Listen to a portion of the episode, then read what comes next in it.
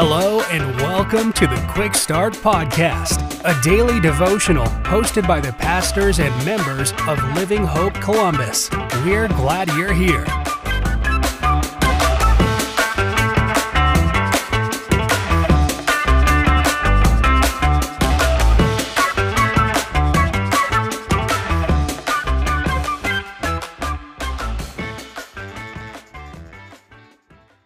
Well, hey, everybody. Thank you so much for tuning in to another episode of the Quick Start Podcast, also a brand new week.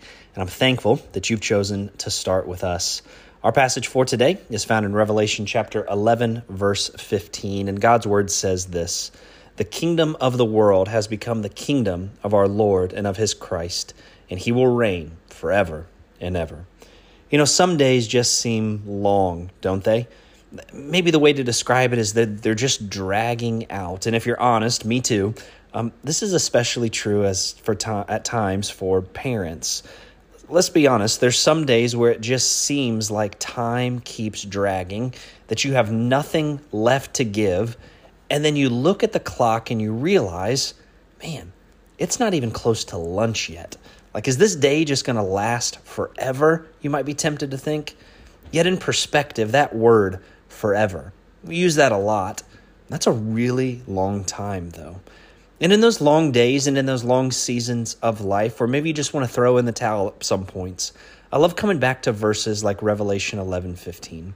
Because there's this temptation when we approach the book of Revelation to get so caught up in the nuances of the meanings and the symbolism and all of those other things that at times we can just miss the simple truths.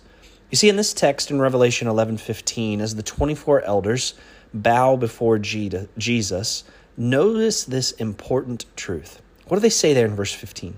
That he, that's Jesus, will reign forever and ever.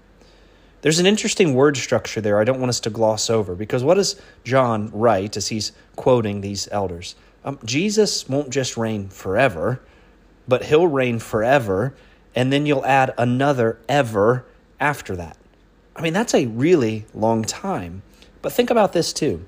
In that time, sin will have been removed, death gone, regret in the past, and our future is Jesus. That's a forever that I can get behind. So remind yourself of this simple truth today from Revelation 11:15. Jesus, he will reign forever and ever. And that's some really good news. I hope that encourages you. Thank you so much for tuning in. Have a great day.